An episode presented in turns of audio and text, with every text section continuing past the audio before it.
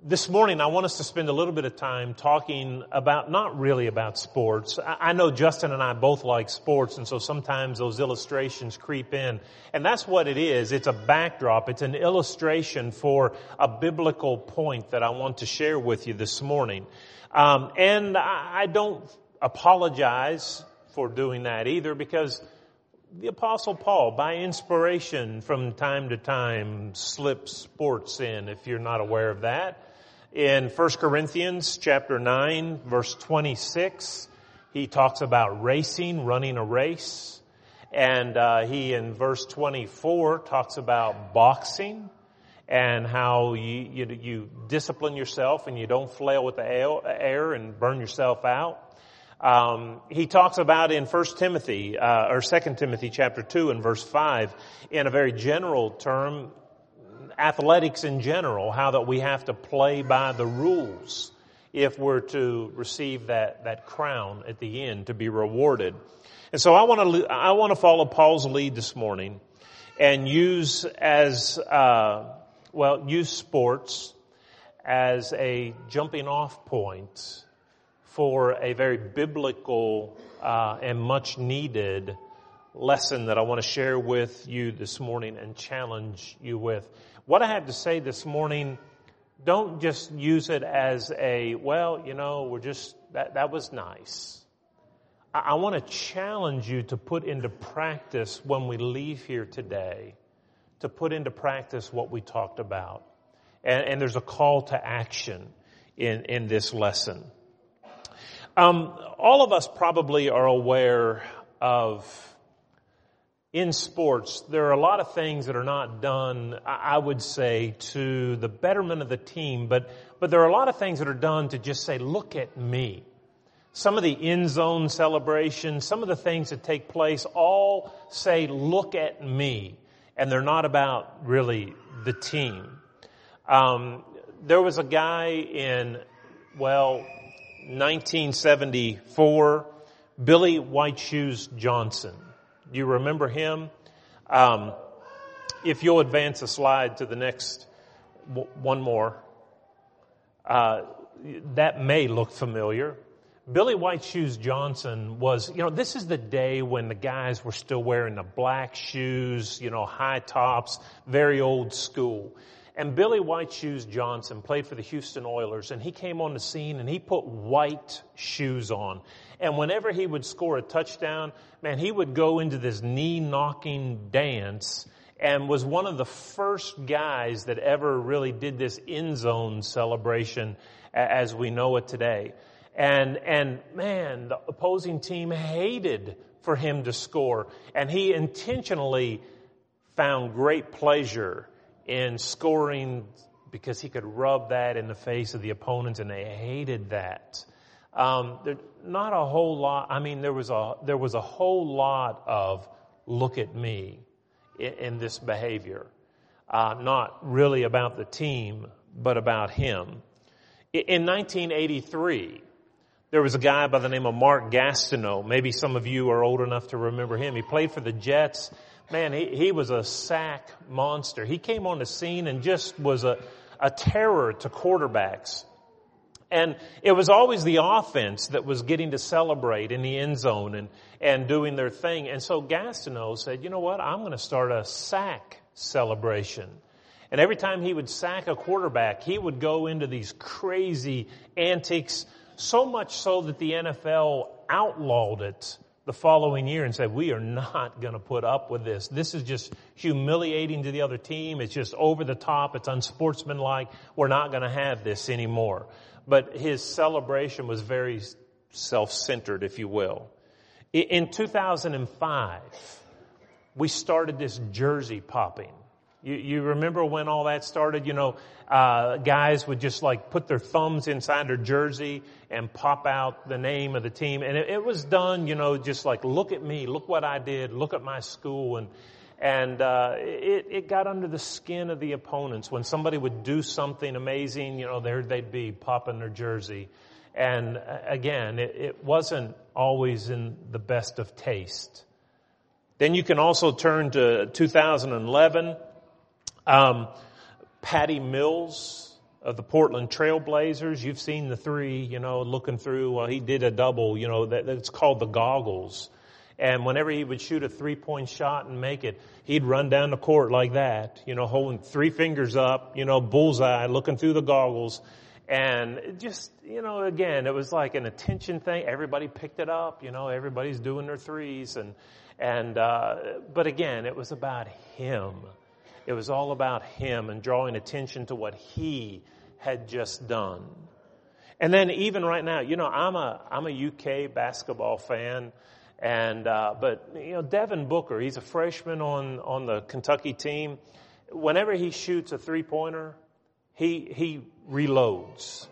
You know, it's like his arm is a shotgun and he will slide his arm, hand down the arm, you know, like he's reloading a shotgun to, to do it again. And I saw some other guys on other teams doing the very same thing now. They've picked that up and, and it's, and, and it's, again, it's a show that focuses on the player. Look at me. Look what I just did. The passage that Barry just read in Philippians is a passage that refers to a person who is in Jesus not being someone who is just looking out for self but there's someone who looks out to the needs of others. They don't have to be the focus of attention as Christians. We, we can look out and let others have credit. While these things that we just looked at often um, are self-centered and focus on the person, look what I just did. Look how good I was. There is one, and, I, am not much for these kind of celebrations. I, I guess I'm just like, I, I, want a guy to, to score a touchdown and hand the ball to the ref. You know, that, I, I guess I'm old school. I don't know. But that, that's the way I, I see it coming down. But, but there is a celebration that has my stamp of approval. Um, not that that matters, but I think it's, it's very classy, very, well, biblical.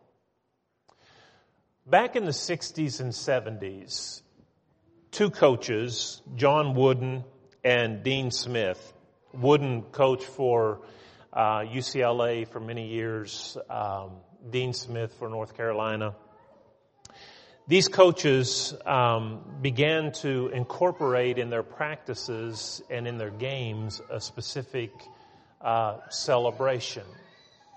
But it was a celebration that didn't draw attention to oneself, but it was a celebration that gave attention to the other guy. You see, for every dunk that a big man has that just, you know, brings people to their feet and they're just screaming and hollering, usually somebody fed him the ball. Someone made a good pass inside and enabled him to make a move and, and dunk or, or somebody going in for a layup and they throw a bounce pass to him, just catches him right in stride. He goes up for a layup. Perfect.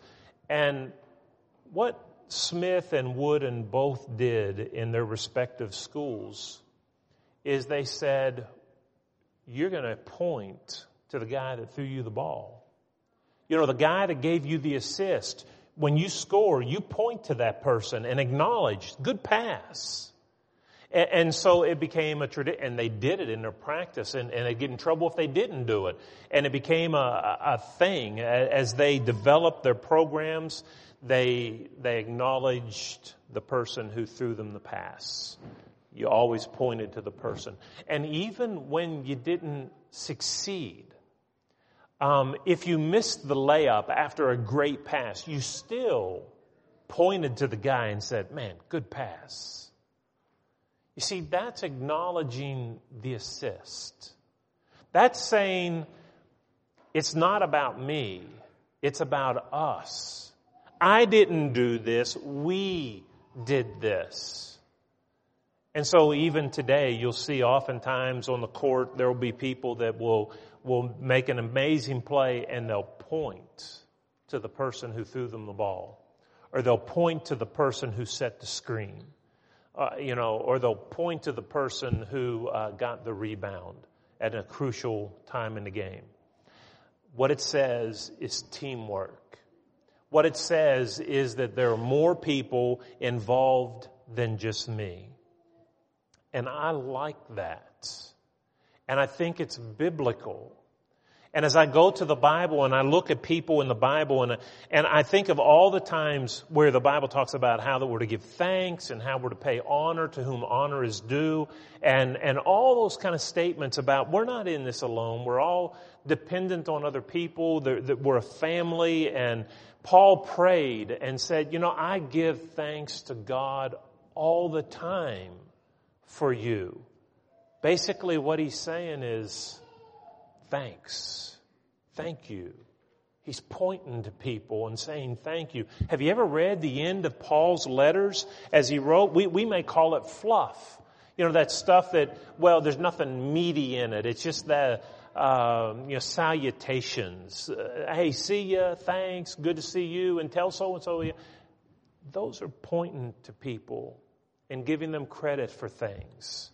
And, and listen, if you were one of those folks, how would you like to have Paul acknowledge you in one of the books?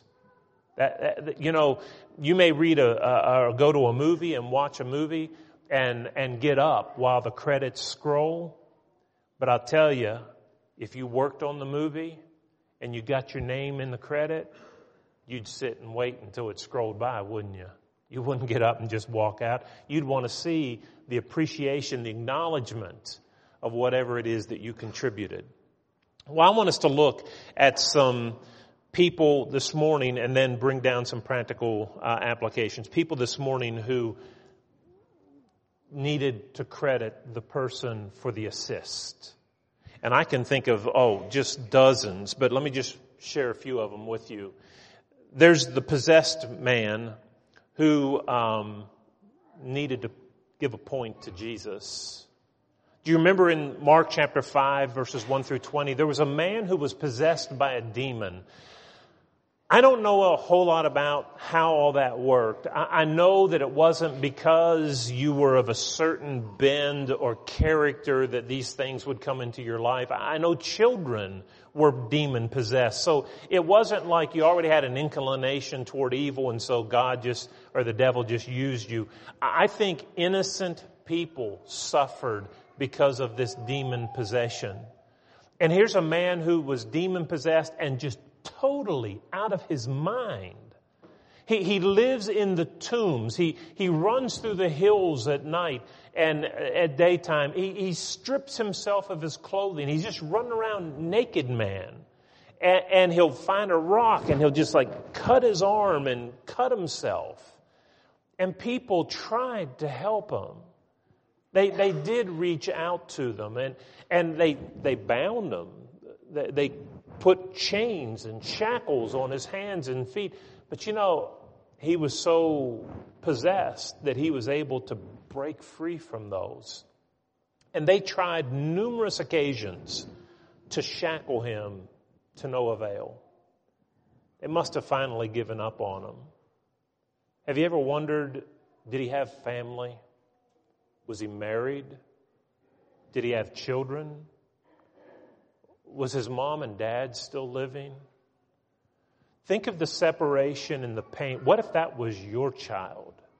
What if that was your husband? What if that was your dad?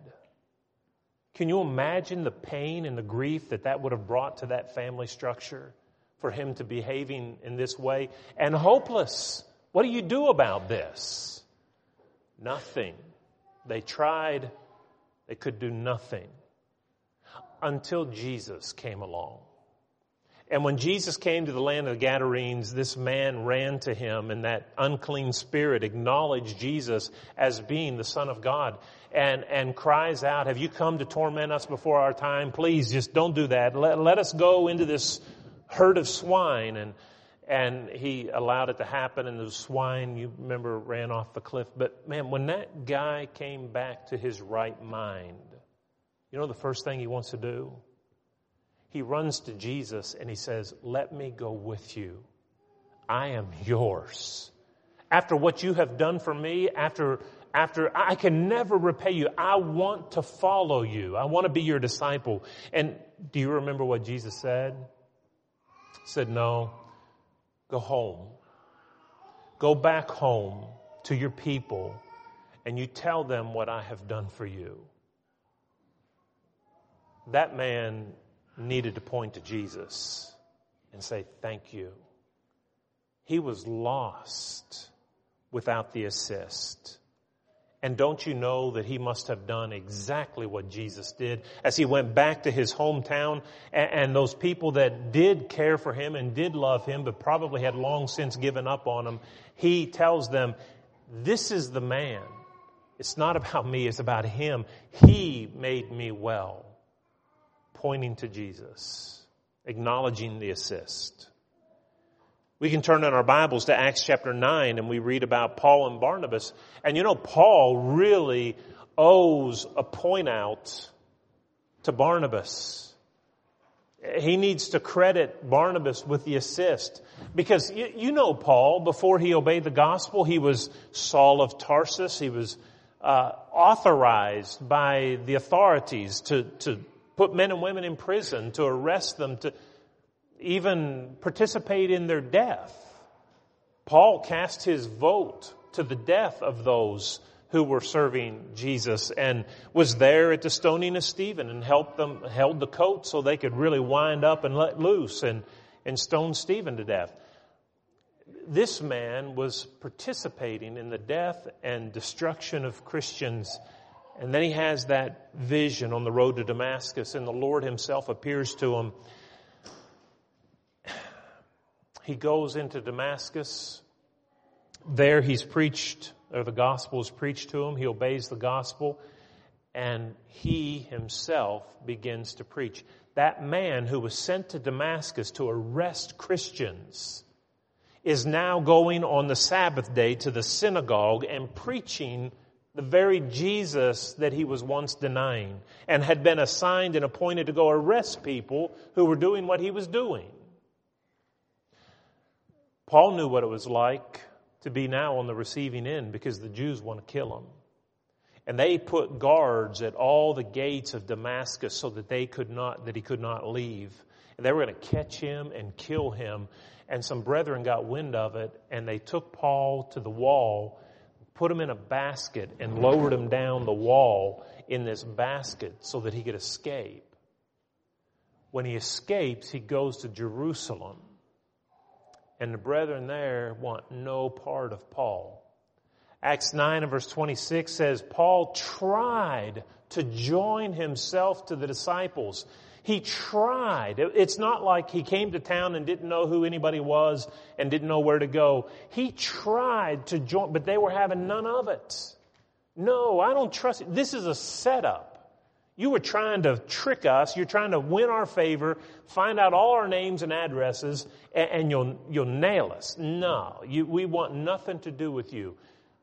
Paul was on the outside until, verse 27, Barnabas comes along, and Barnabas takes Paul to meet the apostles and says, This man was, yes, once a, a blasphemer. Yes, he was once one who persecuted Christians, but he's been on the receiving end of it. He, he himself escaped by the skin of his teeth from the very thing he was doing to others. This man is committed to Christ. You need to take him in. And they did.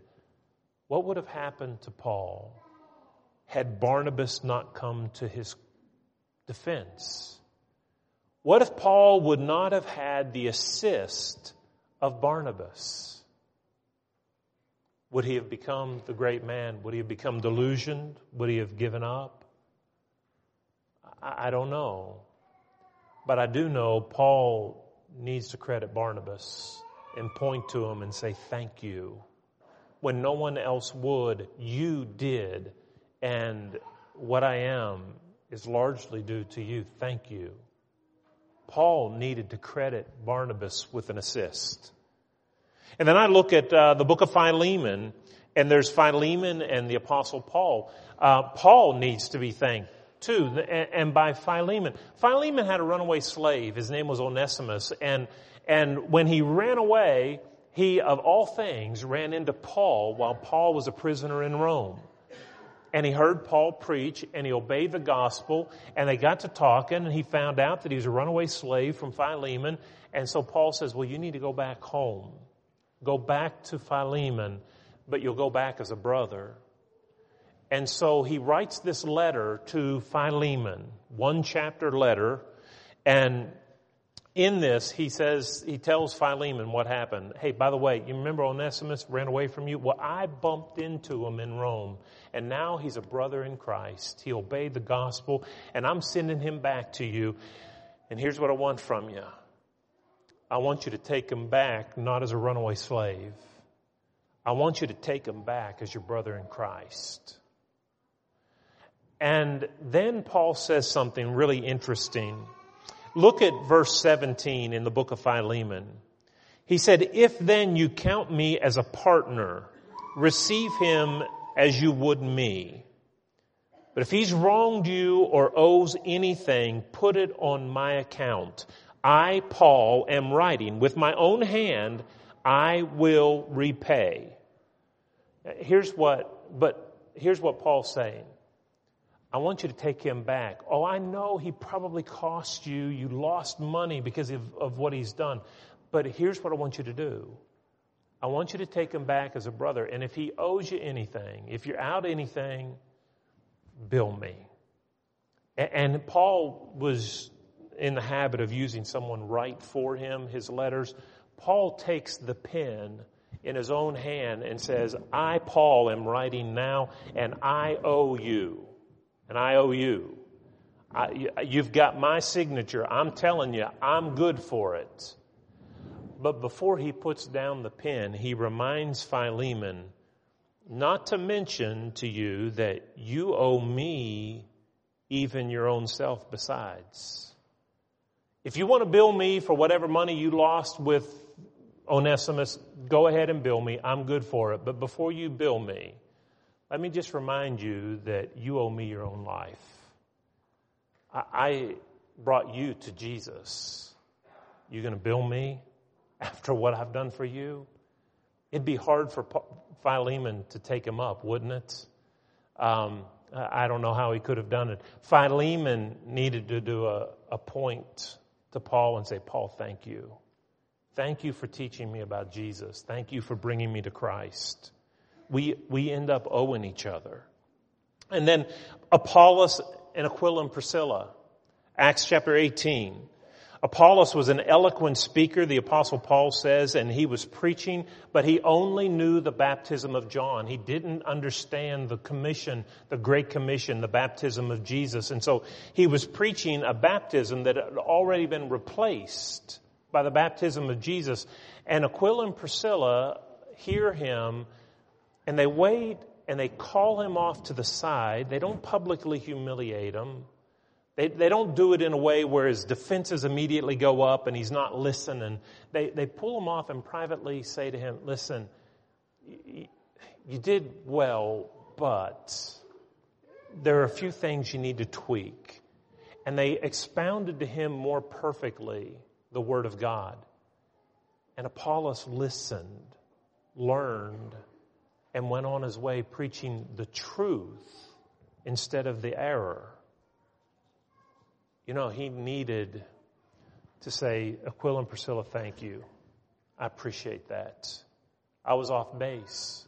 And man, it's hard. It's hard to correct a person. It's hard to do it in a way where they don't take offense or they don't feel belittled, they don't feel demeaned. But Aquila and Priscilla did it in such a way that Apollos grew from it and he wasn't resentful and he, and he left owing them credit for an assist. The Bible is just full of these kind of stories. And then there's your story. Who do you need to credit with an assist? Who in your life do you need to point to and say, Thank you? You made all the difference in the world. And if there are people like that, which no doubt there are, when's the last time you've done that? Do you think it might be meaningful to that person to hear it from you that you made an assist? Can you imagine how uplifted and how good a person will feel? How, how well you'll make their day, their month, their year if they get out of the blue a phone call from you saying, listen, I just want to tell you that who I am today is a large degree because of what you did for me. Thank you. When's the last time you've done a call, a letter, an email like that? There are people in my life that I need to credit with an assist. My parents, my grandparents, my wife, uh, those people top of the list. I mean, in so many ways, you know, we could stay here all the time. There are those obvious people. We need to tell them, thank you. I am who I am because of you. Thank you for the assist. But there are other people that don't play maybe major roles, but they've just been influential in your life. Do you think it would be helpful to a person who thinks, I've just been an ordinary person all my life. I've never done anything outstanding. I've never got my name in a newspaper. I, have just lived and I've tried to follow Jesus and I've never done anything. Don't you think that they would be bowled over if they heard from you and say, You made a difference in me? I remember growing up, an elder by the name of William McMahon. I was just a little boy, but William McMahon was one of the elders where my dad preached, and that guy was so impressive to me as a child. First of all, he had, uh, I guess, a photograph, kind of like Benny, a photographic memory. He, he knew everybody in the congregation, 350 people. He could tell you at a moment's notice when their birthday was. He never failed to express to you happy birthday. And then what he would do though that I remember the most is that he would come by our Bible class as a child. He would come by before we got started and he would come in and say, Steve, did you learn your memory verse this week? I did not want to disappoint William McMahon. And I would say, Yes, I did. And I would quote the verse for him. And he would go around to all the children's classes and whatever that skill was in that particular class, he would go through. And every Sunday, he took that kind of interest and had that kind of influence on me that I didn't want to, I didn't want to disappoint William McMahon. And I did my work. That man is credited with an assist. The verses that I can quote from memory today are verses that I learned when I was just a little boy, and I learned them because I knew that William McMahon was going to be there asking me, Did I learn my verse? Um, he's been gone a long time, but I owe him a point. I think of a lady who lived behind our house. She was a sister in Christ. We just called her Sister Wright. She was 102 years old. I, I mowed her yard for probably 10 or more years um, as, as, a boy growing up. And um, she was, well, she was old. I only knew her as a, a very old lady. But everything about her said Jesus there was nothing out of the way. There was nothing about her life. And here she was. She would, she would go to church. She's 100 years old and she's going to church every time the doors open. And, and just, uh, if, if you could have found or wanted to find reasons where you could be excused and nobody would get on your back for not coming to church, oh, she had those. But she wanted to be there because she was dedicated to Jesus and she lived her life trying to serve him. And, and, well, she wasn't a preacher. She didn't lead singing. She didn't lead public prayers. She, she didn't teach Bible class. She just lived like Jesus. And I remember that about her. She was my neighbor all the time I grew up. I owe her a point for the life that she lived and the assist that she gave me. When we first got married, we moved to a place, Nitro, West Virginia, just outside of Charleston, West Virginia, and we preached there. I was just out of college. I knew nothing. I mean, I was so green. I'm not talking about just Bible. knowledge. I'm talking about like, what if a screw comes out? What do we do? What if the furnace doesn't work? What if my car stops working? What if we have a leak in the ceiling? I didn't know anything. And there was a man, his name was Bo. And Bo Hammonds came to my rescue many, many times. Bo was a big guy, big, thick, calloused hands. He had worked all of his life using, you know, hammers and so forth. He was a carpenter. And man, that guy fixed my car. He came in, you know, we had a leak in the ba- uh, in the bedroom and I didn't know how to fix that stuff. And and next thing I knew, there's Bo at the door. He's fixing my roof. Uh, he's constantly doing those kind of things he never taught a class. You couldn't get him up in front of people. Would never do that. But again, Bo was just one of these guys that was just constantly doing good. Like Jesus, going about doing good in the name of Jesus. When Bo was dying and I was asked by his wife, I need someone to sit up all night with Bo. I didn't hesitate. I didn't have to think twice. I wasn't going to ask somebody else to do it. As much as he has done for me, I, I, immediately would volunteer for those kind of things because of who he was. I owed him.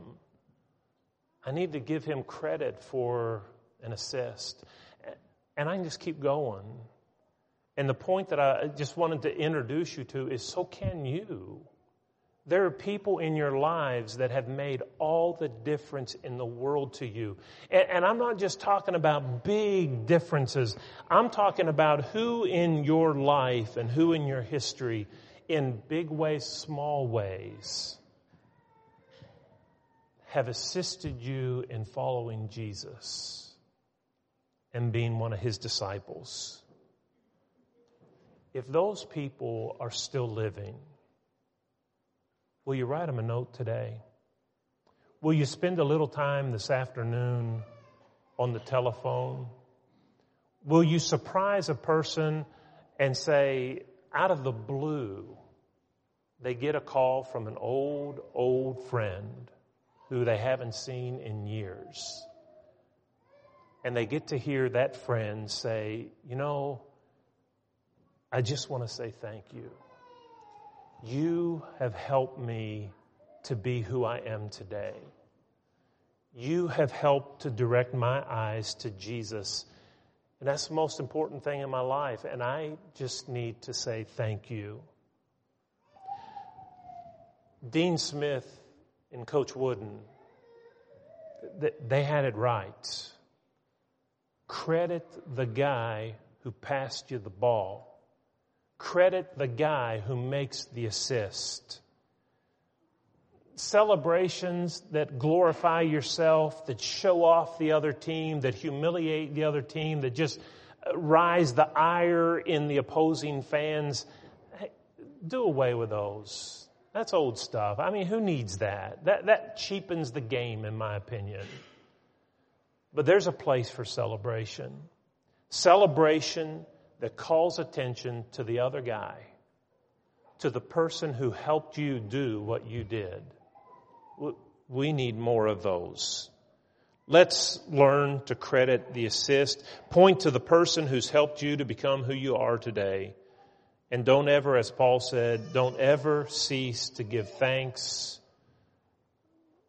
in remembering that person in prayer.